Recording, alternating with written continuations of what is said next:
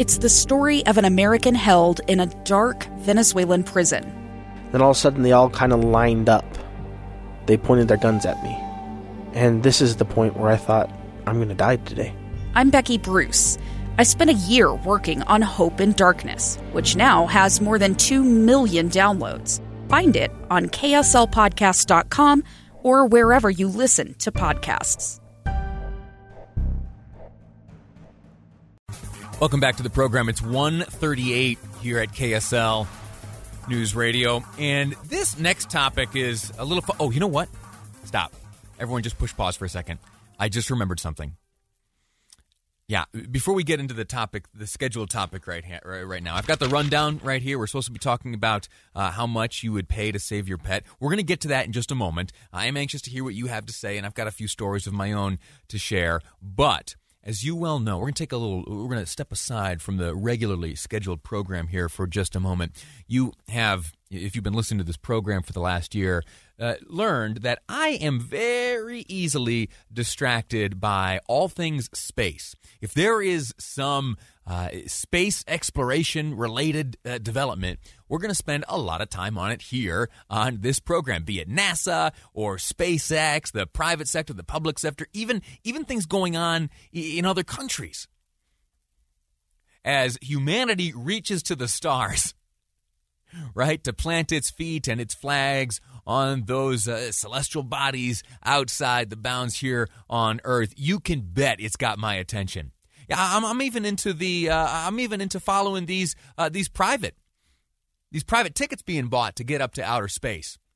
And I've been looking at my own bank account, and I'm a few uh, I'm a few million dollars short, but I've got a little fund set aside. Yeah, it's the Send Lee to Space Fund. Maybe we'll get a GoFundMe or something going.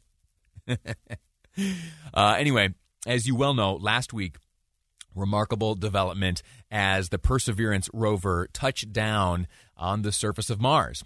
Over the weekend, we've been receiving uh, a number of images, uh, even videos. Videos I just saw here this morning. Fascinating HD, HD videos of the chute being deployed, of the craft. Kind of hovering down to uh, a landing of sorts. And then when those uh, thrusters of sorts uh, kick on, there's a crane that then lowers the rover onto the surface of Mars where it has uh, been uh, scooting around, doing some science stuff up there, uh, including including a piece of technology developed in part right here in Utah, one that would allow for oxygen, both liquid and breathable oxygen, to be created uh, by resources available on the Martian surface. I won't get uh, pulled down that rabbit hole right now, but just know that that's a very important question to answer. If we are going to, uh, if we're going to land ourselves on Mars, uh, we've got to have that question answered in big form. Anyway, we're working on it. Here is the the exciting development: sound, sound here in the radio business, we're pretty heavily dependent on sound. And so when I just uh, a moment ago, a colleague of mine sent it over, Colby, thanks a lot, uh, sent over what has been recorded with a microphone attached to the side of the Mars rover. I got excited uh, and wanted to share it with you. So here, here's what we have. There are two versions of this 18 second clip. I'm gonna I'm gonna share both of them with you. One of them includes two things. Number one, the ambient sound of the Martian surface. That's what I'm very excited to, to listen to. But that sound also carries with it the sound of the rover itself, which is interesting, uh, but not as Martian. And so uh, I'll play I'll play the first clip, which includes the ambient sound and the Mars rover sound. That's uh, raw stuff coming right from the Martian surface. But then uh, some smart folks have filtered out the sound of the rover, and so we are able to, at least in a, a digitally corrected sense, hear the sound of the Martian surface. 18 seconds each. Let's start with uh, here. This is ambient Martian sound plus the rover.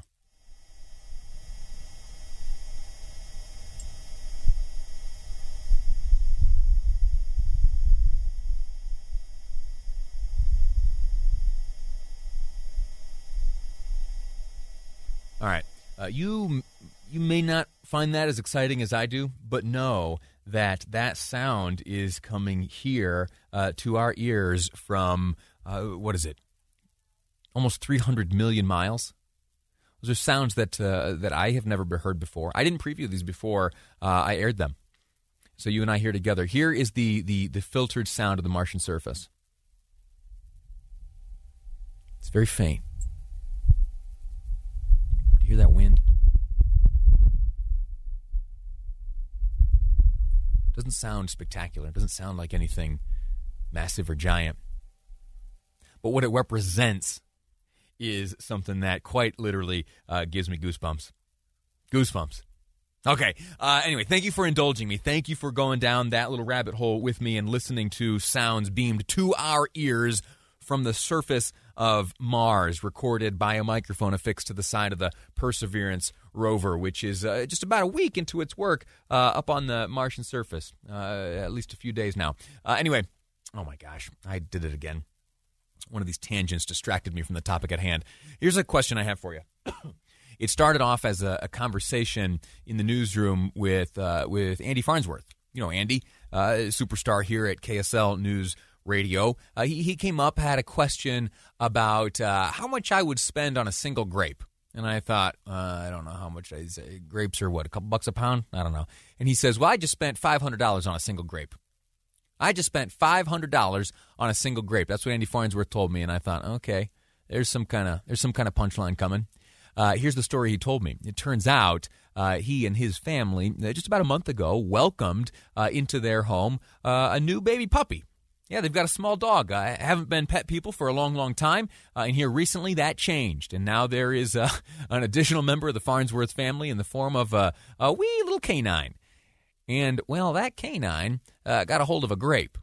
And I didn't know this until chatting with Andy, but it turns out grapes, uh, pretty poisonous, uh, pretty dangerous for dogs. And especially when that dog is a young one and a small one. And uh, ultimately, the extraction of that of that grape, the pumping of the stomach, the making sure that dog survived that little mistake, uh, cost the Farnsworth family about five hundred dollars, and it uh, triggered in my mind a question: Are there limits? Excuse me.